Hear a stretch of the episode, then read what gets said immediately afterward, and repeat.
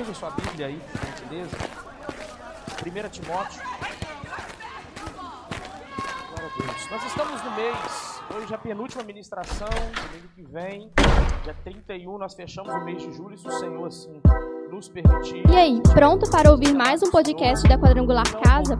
Então prepare o coração e chame aquele amigo para ouvir junto com você. Nós estamos falando esse mês sobre servir. Ah, e não de esquece de identidade. dar aquela passadinha no nosso site. Basta um clique e você tem acesso a ministrações e mensagens dos nossos cultos. Aperte o play e sinta-se em casa. Vamos fazermos isso em família. Servindo na família. E que o Senhor, que o Espírito Santo de Deus fale aos nossos corações de forma clara, simples e objetiva, como ele sempre faz, e que você absorva aquilo que o Espírito dizer, disser, dizer é bom, né? Disser à igreja esta noite. O Espírito fala. Cabe a nós querer ouvir ou não, tá? e você possa deixar descer para o seu coração esta palavra. 1 Timóteo capítulo 5, versículo de número 8. E depois que nós fazemos, fizermos a leitura desse texto, nós vamos ler Efésios também 5, tá? Depois você volta algumas páginas aí, Efésios capítulo 5, que é o texto que nós vamos usar como base para compartilhar com os irmãos aquilo que o Senhor já tem falado no nosso coração. 1 Timóteo 5, versículo 8. Aqueles que não cuidam dos seus, especialmente dos de sua própria família, negaram a fé e são piores que os descrentes. Vou repetir. Aqueles que não cuidam dos seus, especialmente dos de sua própria família, negaram a fé e são piores que os descrentes. Efésios, um pouquinho antes aí. Hoje, 2 Coríntios, você acha aí. Vamos lá. Gálatas, Efésios. Efésios 5.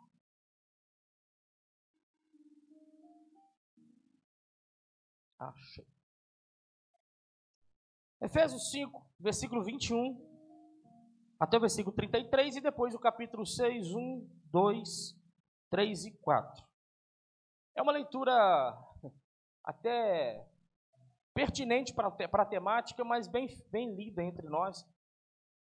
Até falada com bastante exaustão, graças a Deus, nos cultos de família, mas trazendo o serviço para dentro dessa realidade aqui, para nós aplicarmos, irmãos, é algo que mexe conosco, mexe, mexeu comigo, quero, tenho certeza que vai mexer com os irmãos.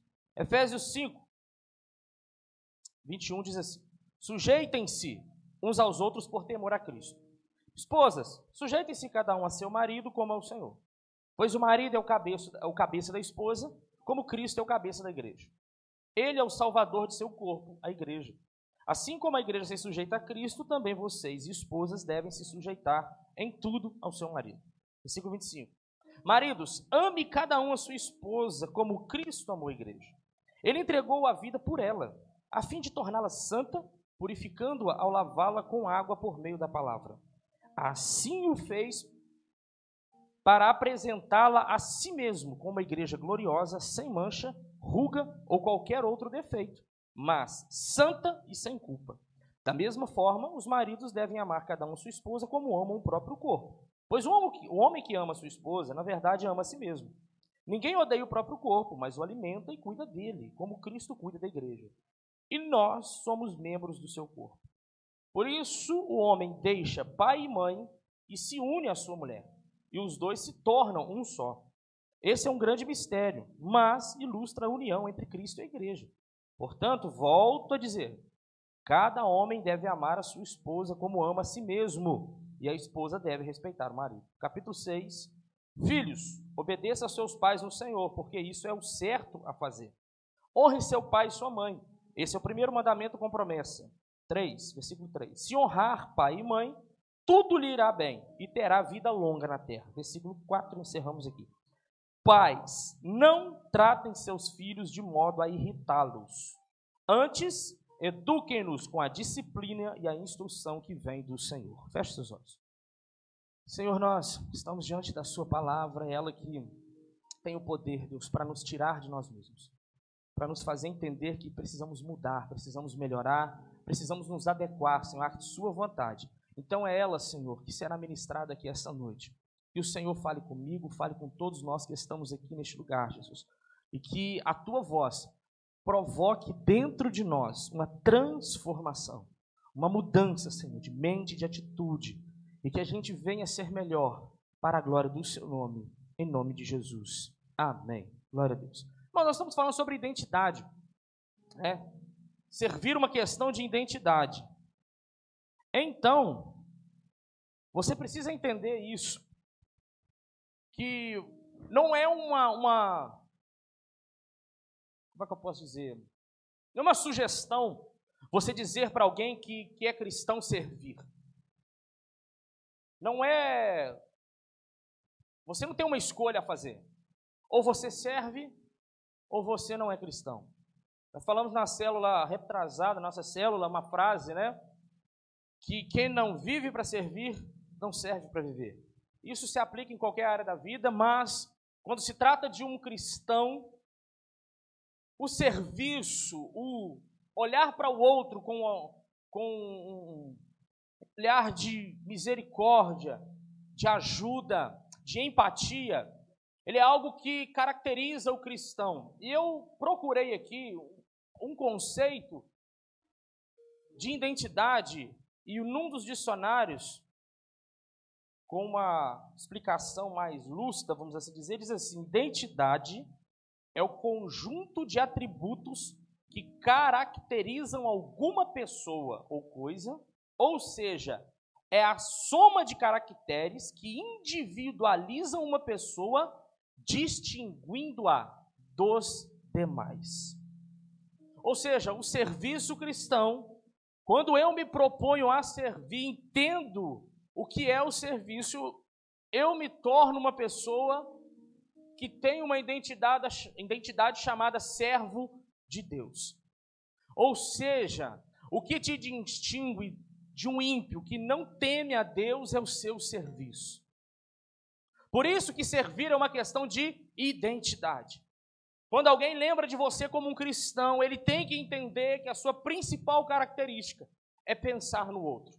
E quando nós entendemos Jesus, gente, nas parábolas, nos seus ensinamentos do dia a dia, no decorrer dos seus 33 anos e meio aproximadamente, que ele esteve aqui na terra, ele sempre se preocupou em demonstrar isso. Está recheado de temáticas, de momentos, de episódios que Jesus ele mostra com as suas ações como o cristão deveria se comportar. Aquele que o representaria, deveria a forma como ele deveria agir para ser reconhecido como seu discípulo. Né? Jesus um dia disse assim, ó: "Vocês serão conhecidos como os meus discípulos, se vocês amardes uns aos outros". E o amor nada mais é do que servir ao outro. Pode-se assim dizer.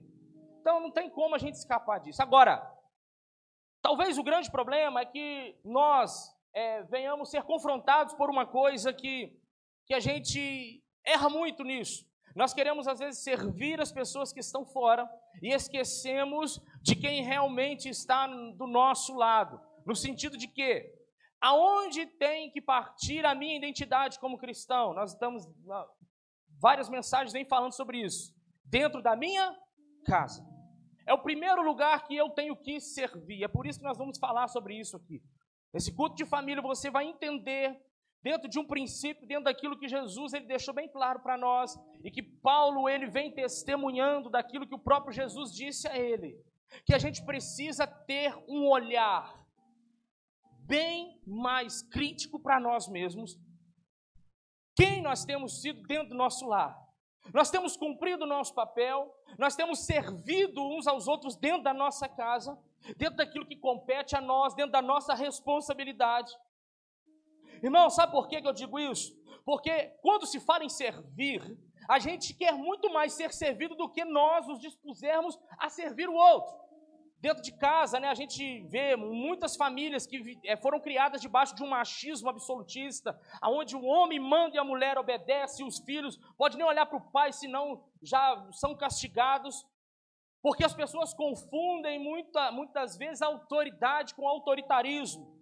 Né? A autoridade não é você impor sobre alguém, é dado-nos uma autoridade sobre nós. A palavra autoridade ela vem da raiz autor. Ou seja, quem nos dá autoridade é o Senhor, Ele que nos fez. Então, Ele é autor da nossa vida. Então, Ele nos dá uma autoridade sobre uma função. E quando a gente confunde autoridade com autoritarismo, o que, que a gente faz? A gente muda o sentido de autoridade. Porque ter autoridade não é exercer poder sobre os outros, mas em favor do outro. A minha autoridade que eu exerço não é para subjugar a minha esposa, não é para subjugar os funcionários que talvez você seja um líder de setor, um encarregado. Não é para isso. A autoridade que é posta sobre você é para que o outro seja servido através daquilo que foi lhe dado.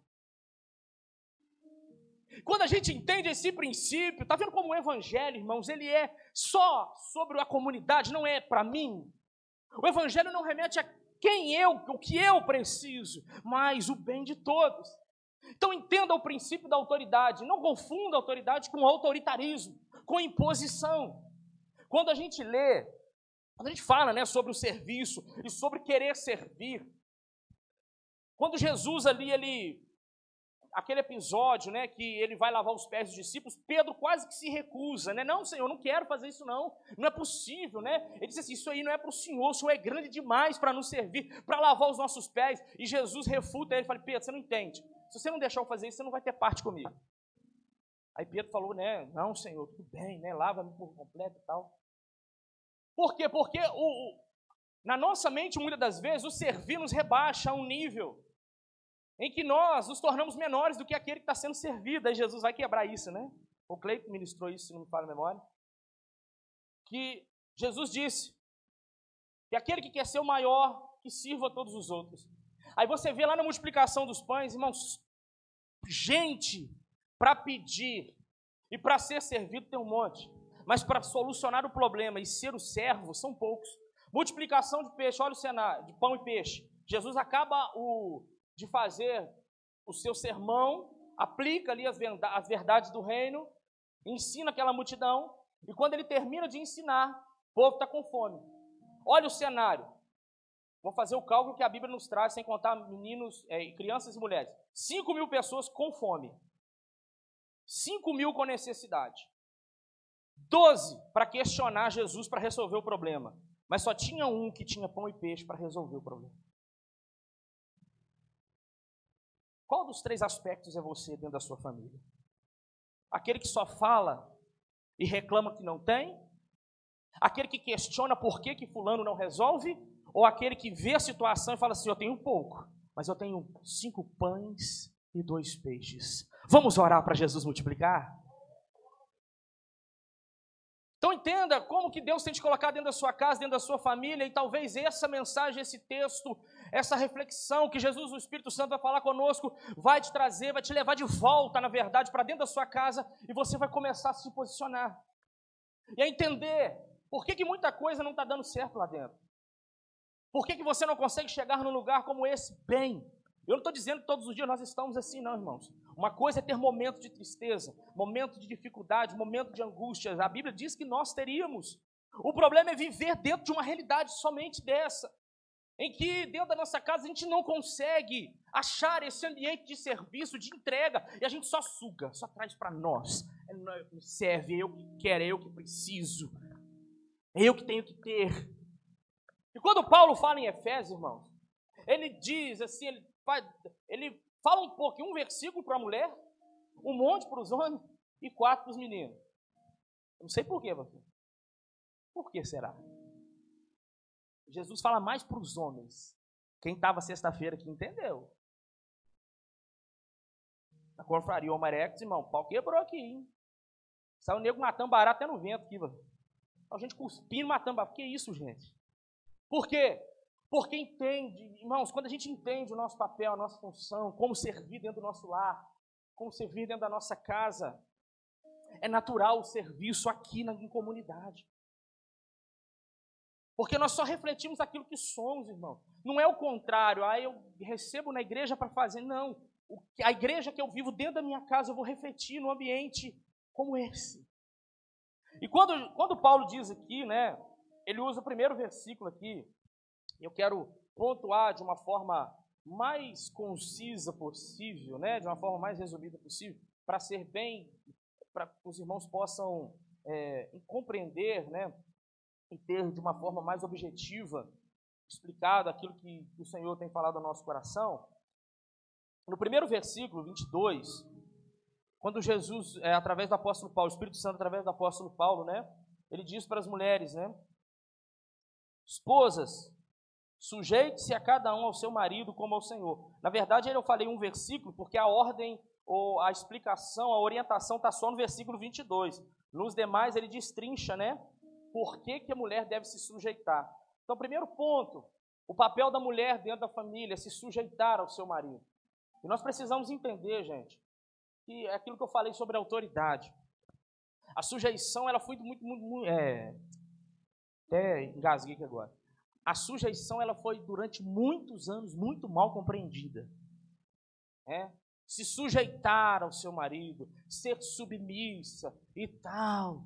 Para muitos homens, isso era uma imposição, que a mulher tinha que obedecer e o homem mandar. Para as mulheres, isso foi uma opressão. Hoje, né, às vezes eu, a gente às vezes vê os movimentos, né, que giram em torno do feminismo e tal, que uma compreensão talvez equivocada daquilo que é a submissão, tem N fatores, né? Tem a contribuição nossa de homens também, que não cumprimos o nosso papel e acabamos levando a mulher para esse caminho, mas uma má compreensão daquilo que Deus criou faz com que as pessoas, com que as mulheres se achem menores ou desprezadas diante do homem.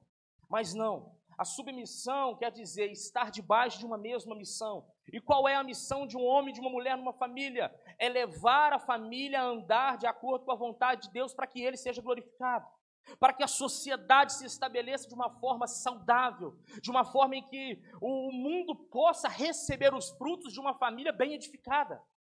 Então, há o papel da mulher qual que é? É entender que Deus deu ao homem a autoridade. Lembra que nós falamos de autoridade, não autoritarismo? A autoridade para poder ser aquele que vai encaminhar, nós vamos falar sobre isso aqui, que vai designar, que vai dar uma direção para que a vontade de Deus seja estabelecida dentro do lar. Talvez seja esse o motivo, ou um dos motivos, que a gente presencia tantas mulheres machucadas, tantas mulheres extremamente feridas, por, ou até esgotadas emocionalmente. Por quê? Porque foram colocadas sobre ela uma carga que não era para elas carregarem. Mas porque tem que dar jeito para resolver o negócio, elas pegam e fazem. Ou seja, a mulher não, por causa de uma atitude do homem, não entendeu a submissão e acaba agora se colocando numa posição em que ela não foi chamada por Deus para exercer. Não porque ela não pode, porque ela não, não tem capacidade, é porque ela não está fora daquilo que Deus a colocou. Quer ver uma extensão disso no nosso meio? Eu já ouvi isso muito, hoje eu ouço menos. Mas quem é considerado a coluna da igreja? Quando você fala assim, irmãos, quem é a coluna da igreja? É o círculo de oração. E vocês já viram o círculo de oração de onde? No nosso contexto aqui. Círculo de oração geralmente é aqui. Eu falo porque minha mãe participou durante muitos anos, né? Círculo de oração eram as mulheres que se reuniam na época da minha mãe lá, aos sábados de manhã para orar. Aí a gente vê Atos dos Apóstolos, capítulo ali, quando, né, a partir do capítulo 2, que o Espírito Santo desce sobre a igreja, a igreja começa a crescer, Deus envia pessoas, salva gente, e aquele avivamento espetacular e tal acontecendo e tudo. Aí, as viúvas, né, é, helenistas, não é isso? Que se convertiam, os familiares, talvez, as pessoas que eram da minha, começaram a reclamar, falaram, ó, está acontecendo um problema, as nossas viúvas não estão sendo atendidas e tal. O que, que Pedro os demais falam?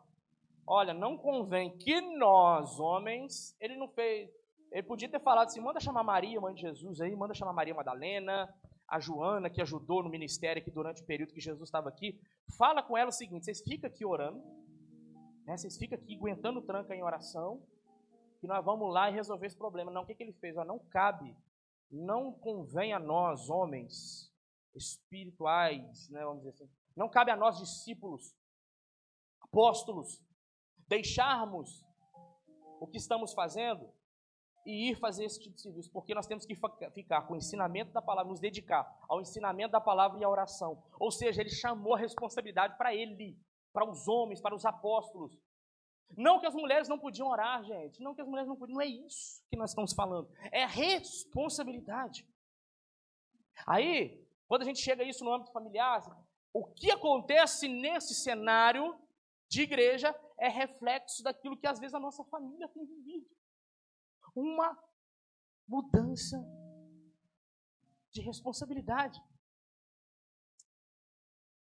E aí, eu te pergunto, em nome de Jesus, responde para você mesmo. Você, mulher casada, entende a autoridade que está sobre seu marido? Entende o que é sujeição?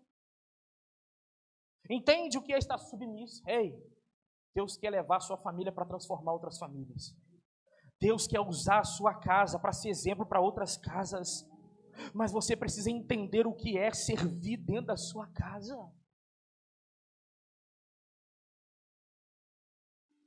Paulo, quando vai falar de uma mulher não cristã, é, de uma mulher cristã que quer ganhar o seu marido não cristão, ele fala com ela: não fala nada, só mostra quem eu sou em você.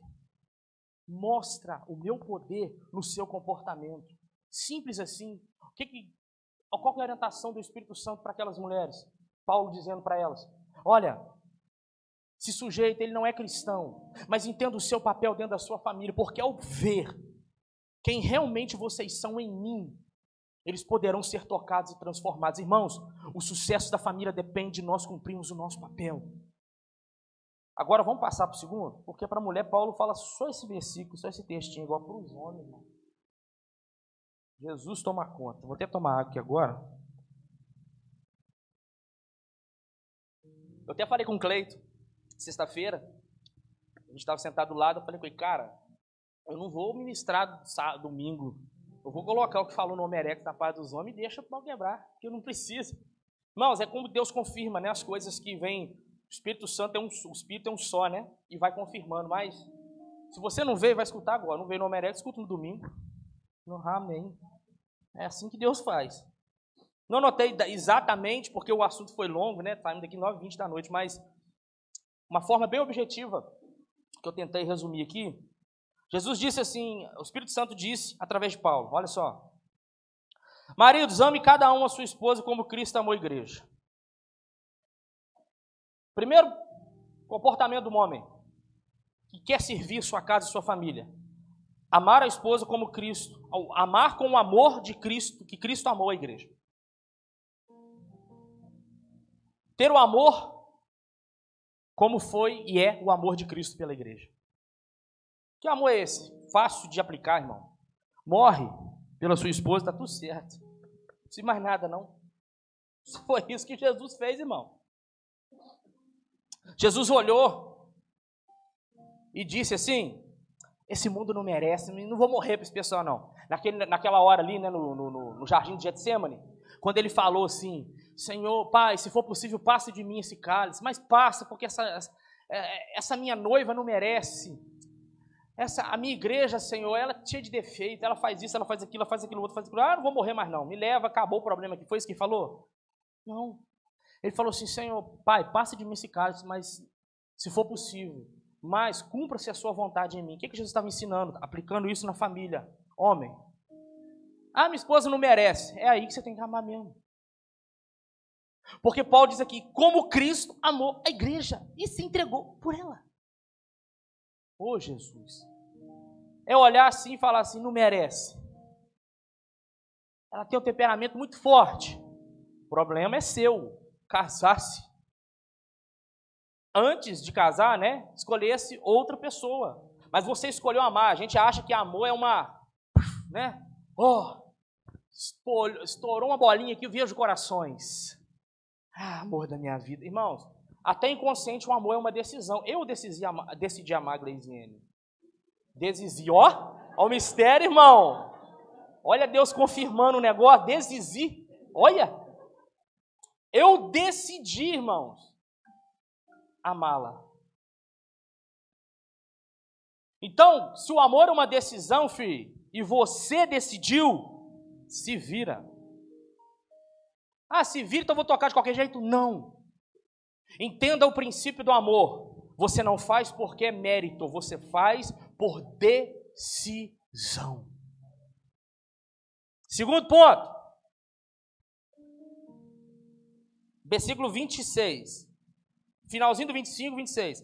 Ele entregou a vida por ela, a fim de torná-la santa, purificando-a ao lavá-la com água por meio da palavra. Assim o fez para apresentá-la a si mesmo como igreja gloriosa, sem mancha, ruga ou qualquer outro defeito, mas santa e sem culpa. Foi isso que Jesus fez. Aí ele vem falando: da mesma forma, os maridos devem amar sua esposa como amam seu próprio corpo. Olha o que, que Jesus fez. Jesus santificou a, esposa, a noiva. Ele se entregou para que ela fosse santificada por meio da palavra. Segundo ponto, a responsabilidade da santificação da sua esposa dentro de casa, pela palavra, é sua, marido. O André falou algo aqui que é interessante. Que às vezes o marido. Já, fala que eu já fiz isso, irmão. Já, pode perguntar minha esposa que eu já fiz isso. Ela pergunta assim, vou fazer, não foi essa pergunta não, tá gente? Né? Não foi essa pergunta não. Mas ela, vamos supor que ela fizesse uma pergunta muito óbvia dentro da palavra, né? né? Muito óbvia, né? Jesus era filho de Deus? Aí a gente responde com o marido às vezes, não é possível que você não sabe isso, isso é um absurdo. Aí o André até colocou aqui, gente, se ela não vai perguntar para você que é marido, vai perguntar para quem? Para o pastor? Marido, você tem que entender que a santificação e o ensinamento dentro da sua casa para sua esposa depende de você. Você é o sacerdote lá dentro. Quando Deus fez o homem e a mulher lá atrás, voltamos a falar, nós temos ministrado muito sobre isso aqui, né? Da criação, quando a mulher caiu, o homem caiu, e blá blá blá, né? Quem que Deus chamou no jardim, gente? Foi Eva. Eva, por que você comeu primeiro? Não foi Adão, porque Adão que Deus deu ele a responsabilidade da vida espiritual da sua família. Olha que legal. Então, meu filho, se a sua família não conhece nada de Bíblia, não frequenta a escola bíblica dominical, não está online, se a sua família não conhece o Evangelho, não sabe explicar o que crê, marido, a culpa é sua, não foge, não. Aceita que dói menos. Jesus, Paulo está falando aqui, do mesmo jeito que Jesus se entregou e fez um lavar na igreja pela palavra, o marido tem que fazer com a esposa. Os solteiros estão até assim, até agora. O Brian está aqui, Senhor Jesus, ainda bem que eu não casei ainda, Jesus. Mas vai casar, filho. Vai preparando em nome de Jesus aí. E você que está prestes, é, Emílio Renan está na tá sério. Falta 15 dias só, gente. Então, vai aprendendo aí, em nome de Jesus. Tá na, é, tá na boca do gol ali. É, tá, tá na hora certa. Então, marido, você precisa entender que é a sua responsabilidade é sua responsabilidade. Terceiro, versículo 29. Ninguém odeia o próprio corpo, mas o alimenta e cuida dele, como Cristo cuida da igreja. E nós somos membros do corpo. Terceiro, promover a satisfação da mulher tanto quanto a sua. Importante é eu estar bem. Ela é que se vire com seus problemas. Não. Não, irmão, como Deus falou comigo quando eu estava pedindo ao Senhor uma mensagem para que eu transmitisse à igreja hoje. Não. Se você está com a unha, eu já citei um exemplo desse, né? Para falar sobre o corpo de Cristo. Mas se você está com a unha encravada e ela está infeccionada, né? As mulheres gostam disso aí, né? Bom, né? Vocês faz unha, né? Uh! Tá com a unha encravada. Gente, se você não cuidar dela, não tem como o seu corpo todo ficar bom. A Bíblia diz que quando nós unirmos, nós unimos o homem e a, e a mulher, se une para formar uma família, é um corpo só. Então, não tem distinção. É um só. Não tem como eu estar com a enfermidade no meu braço direito e só o lado direito do meu corpo sentir todo o corpo vai sentir. E você precisa entender. Quarto e último. Versículo de número 31. Por isso, o homem deixa pai e mãe e se une à sua mulher, e os dois se tornam um só. Entender o processo. Quando você casa, olha só os três aspectos aqui de a formação de uma família. O homem deixa pai e mãe, se une à sua mulher e se tornam uma só carne. Deixar, unir e se tornar. É o processo. O deixar é entender que agora você vai formar sua família. Deixa pai e mãe, ou seja, sai debaixo da responsabilidade. E olha o que, que Deus diz. O homem fará isso. Ou seja, o que, que Deus está dizendo? Homem, saiu de casa, filho, a responsabilidade agora é sua. Papai e mamãe não tem mais responsabilidade com você agora. É você e Deus e mais ninguém. Como diz Leandro Borges. Ou seja, ele deixa a sua família de criação e vai formar sua própria família. Ele se une com a esposa, ou seja, o matrimônio há essa união. Só que não tem como você se tornar uma só carne imediatamente. Ou seja, você se torna é um processo dia após dia. Ou seja, é papel do homem entender, processo de adaptação, compreender, suprir, fazer aquilo que precisa para que o casamento vá bem. E agora, para a gente encerrar, vou falar um pouquinho para os filhos aqui, porque eu não tenho filho, mas sou filho. Ok? Cachorro não conta, não, pastor. Vamos lá. Paulo diz: Filhos, obedeça seus pais no Senhor, porque isso é o certo a fazer. Dois princípios aqui. Honre seu pai e sua mãe. Esse é o primeiro mandamento com promessa: se honrar pai e mãe, tudo lhe irá bem e terá vida longa. Ei, filho, honrar e obedecer não é a mesma coisa. A obediência faz parte da honra, mas não é idêntica. Faz parte. A honra passa pela obediência, mas são coisas diferentes. A honra é um reconhecimento daquilo que a pessoa representa, que o pai e mãe representa, e daquilo que eles fizeram. A obediência, ela é uma submissão, porque você sabe que aquela pessoa, pai e mãe, são responsáveis por você diante de Deus. E há um mandamento que aquele que faz isso, ele, é um dos dez mandamentos, né? Honrar pai e mãe. E é o primeiro mandamento com promessa. Que a partir do momento em que o filho obedece pai e mãe e anda dentro daquilo que eles ensinam e instruem, ele terá longos dias sobre a face da terra. Irmão, não adianta. A gente está vendo uma sociedade morrendo a cada dia mais cedo. E, e a gente vê filhos a cada dia mais desobedientes a pais e mães. A Bíblia diz que no final dos tempos isso aconteceria. Ignorando os conselhos de pessoas que viveram o que vocês viveram, que sabem o caminho que vocês estão andando e que querem livrar vocês de passar por muita coisa que eles tiveram que passar.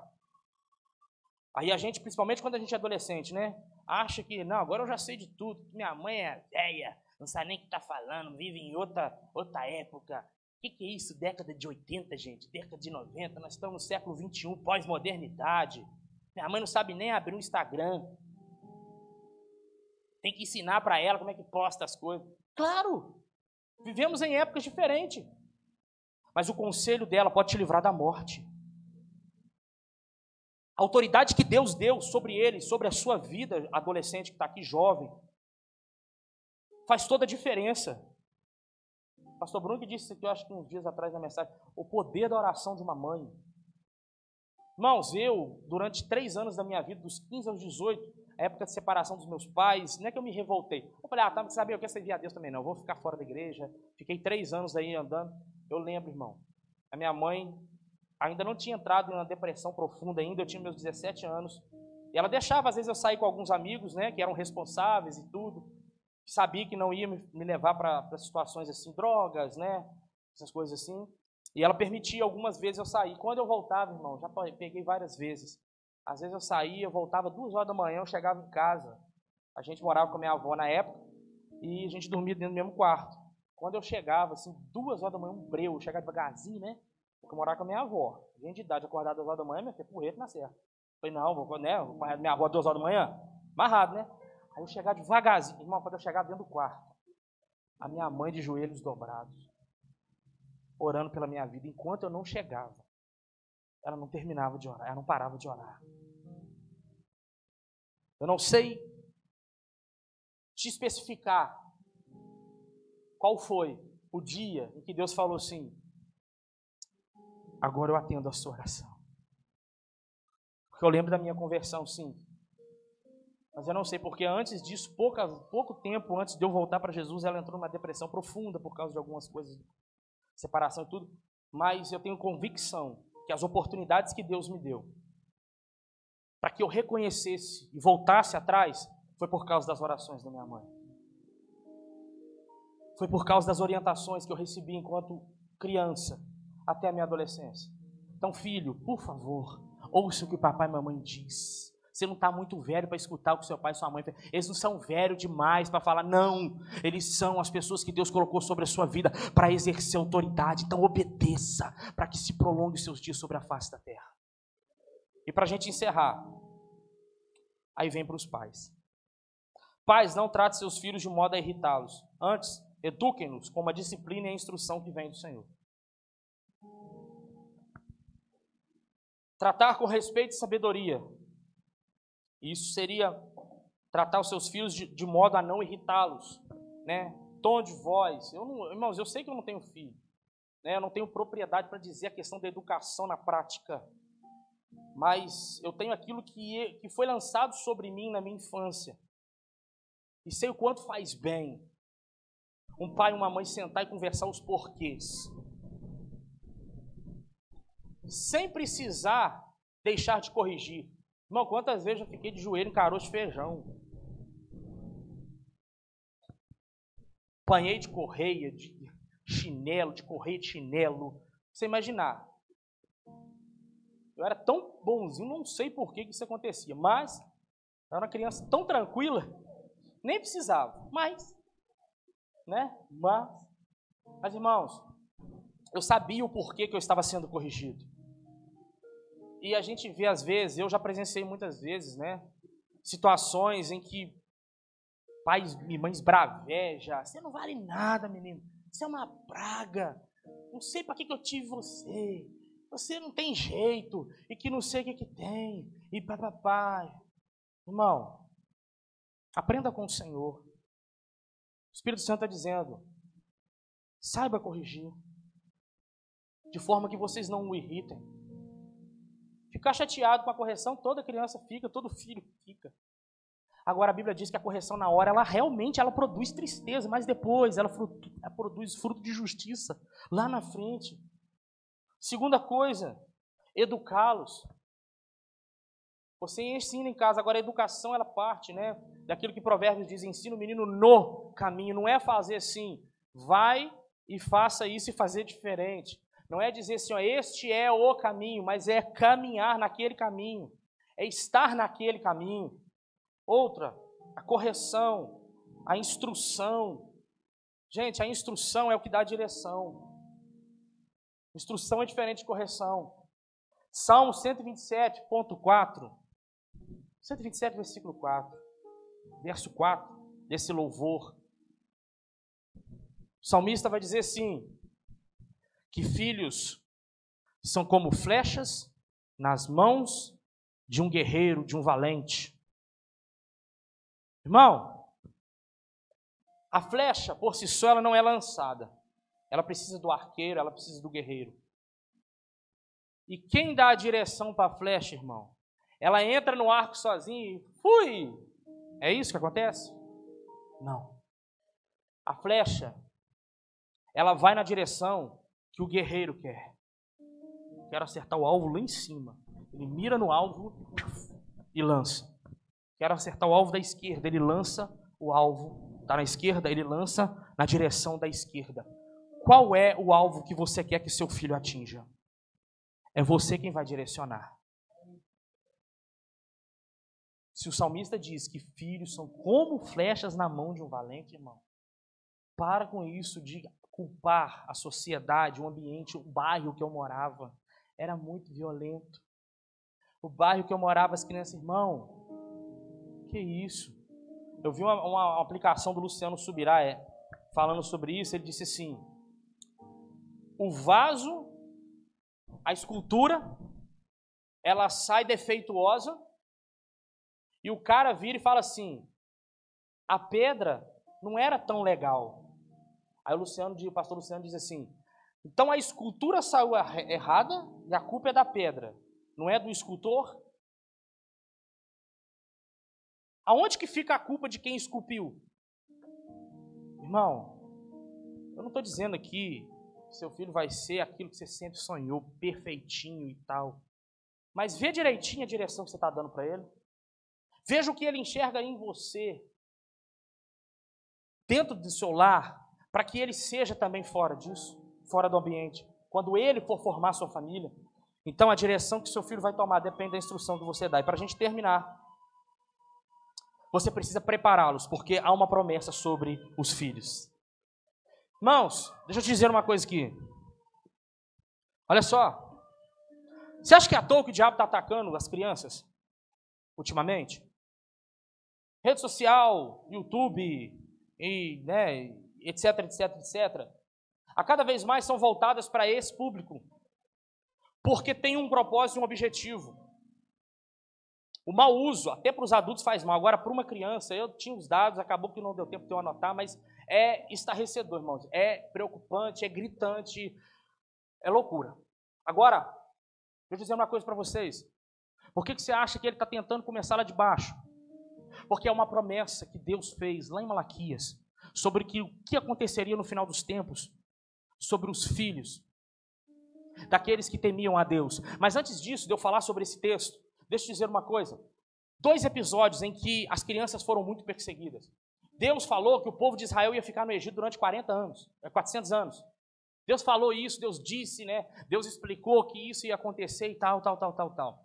O faraó que estava lá no governo do Egito quando o povo cresceu, quando a nação de Israel se multiplicou de forma extraordinária, ele não sabia dessa palavra profética que depois de 400 anos o povo de Israel sairia da escravidão para ir para a terra prometida.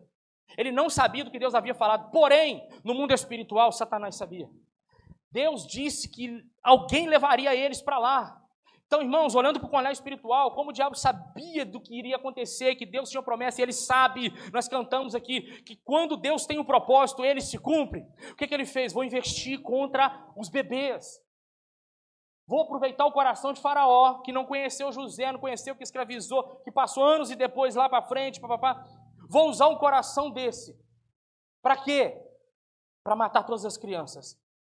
Para que eu acabando com as crianças, não se levante ninguém para tirar esse povo daqui, porque se Deus falou que vai pôr eles na terra prometida, que Deus vai estabelecer uma nação, Deus vai fazer. Mas irmão, não adiantou. Porque Deus, quando Ele estabelece algo, o diabo pode se levantar. O próprio Jesus disse isso lá na frente: que as portas do inferno, irmão, nunca vão prevalecer. nunca vão prevalecer. O que, que Deus faz? Deus levanta Moisés um menininho, uma criança, que todo mundo fala, vai mais um que vai morrer. Mas Deus tinha um propósito, Deus tinha alguém para levantar, uma estratégia, irmãos, que Deus pega Moisés e coloca no lugar aonde tinha vindo a ordem para matar as crianças. Olha que interessante. Veio do do faraó, veio lá do palácio a ordem, mata todas as crianças, homens, todos os meninos que nascerem. Aí Deus falou: Ah, é? Para você saber que eu tenho autoridade sobre tudo, pega o menino e deixa ser criado dentro da casa de Faraó. A obra não foi concluída. Por quê? Porque Deus interviu. Segundo momento, o diabo sabia que havia uma promessa, que da semente da mulher nasceria um. E quando Deus falou lá em Malaquias, Malaquias capítulo 4, ele disse assim: Eu vou ler aqui para nós entendermos melhor, olha só. São 8h40 terminando, tá, gente? Vamos lá. Malaquias Último livro do Antigo Testamento aí. Malaquias capítulo 4. Versículo 5. Vejam, eu lhes envio o profeta Elias, antes da vinda do grande e terrível dia do Senhor. Ele fará que o coração dos pais volte para seus filhos e o coração dos filhos volte para seus pais. Do contrário, eu virei e castigarei a terra com maldição.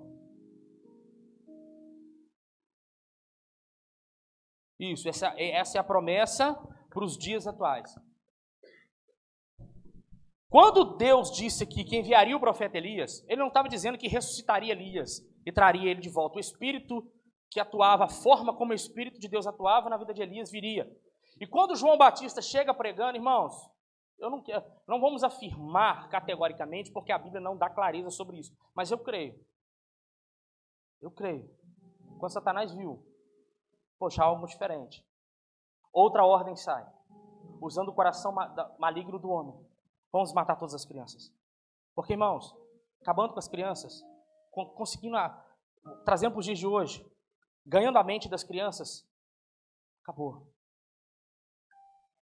Lá na frente, isso vai refletir negativamente de forma estrondosa.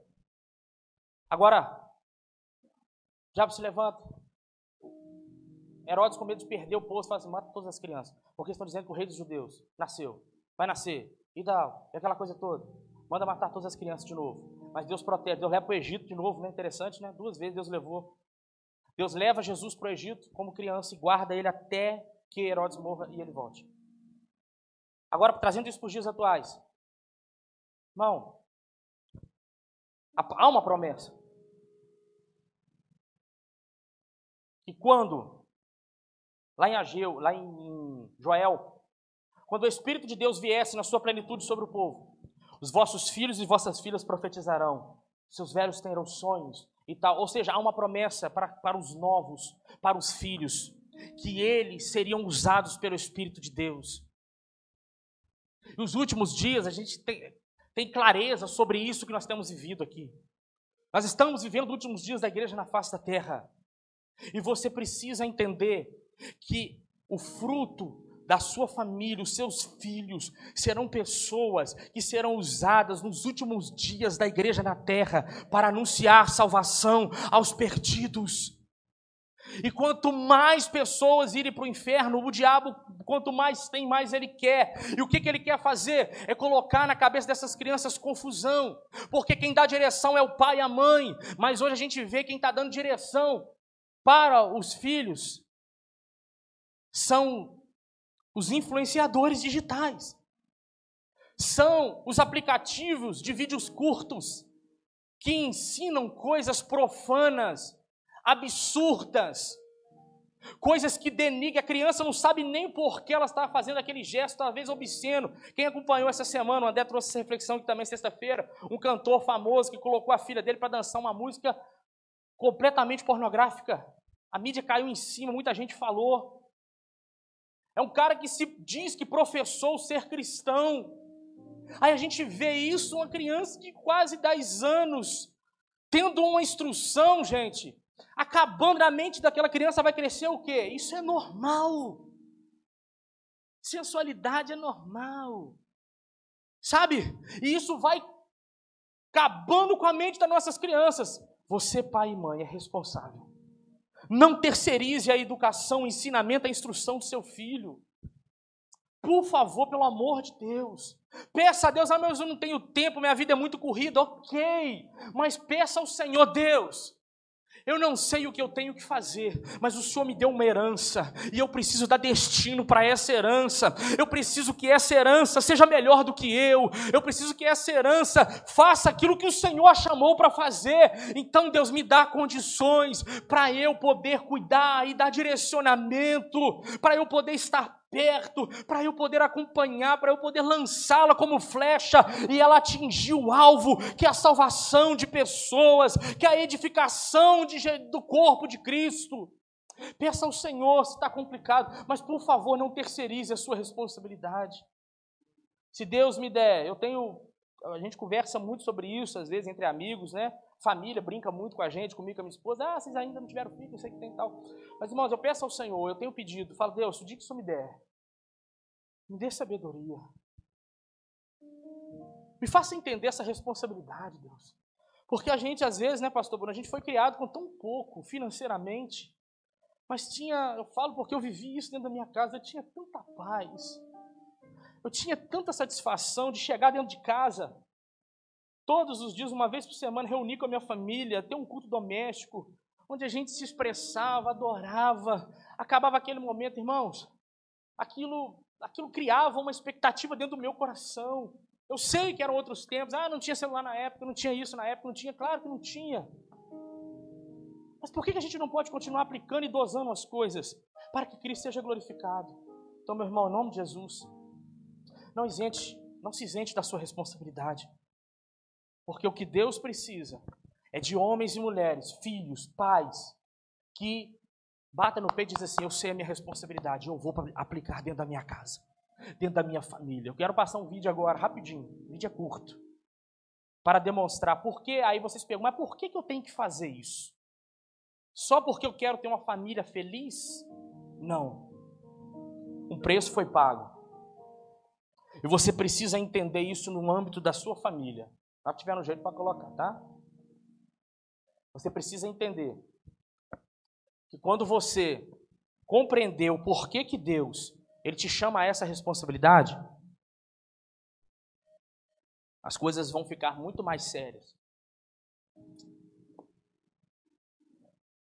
Ok?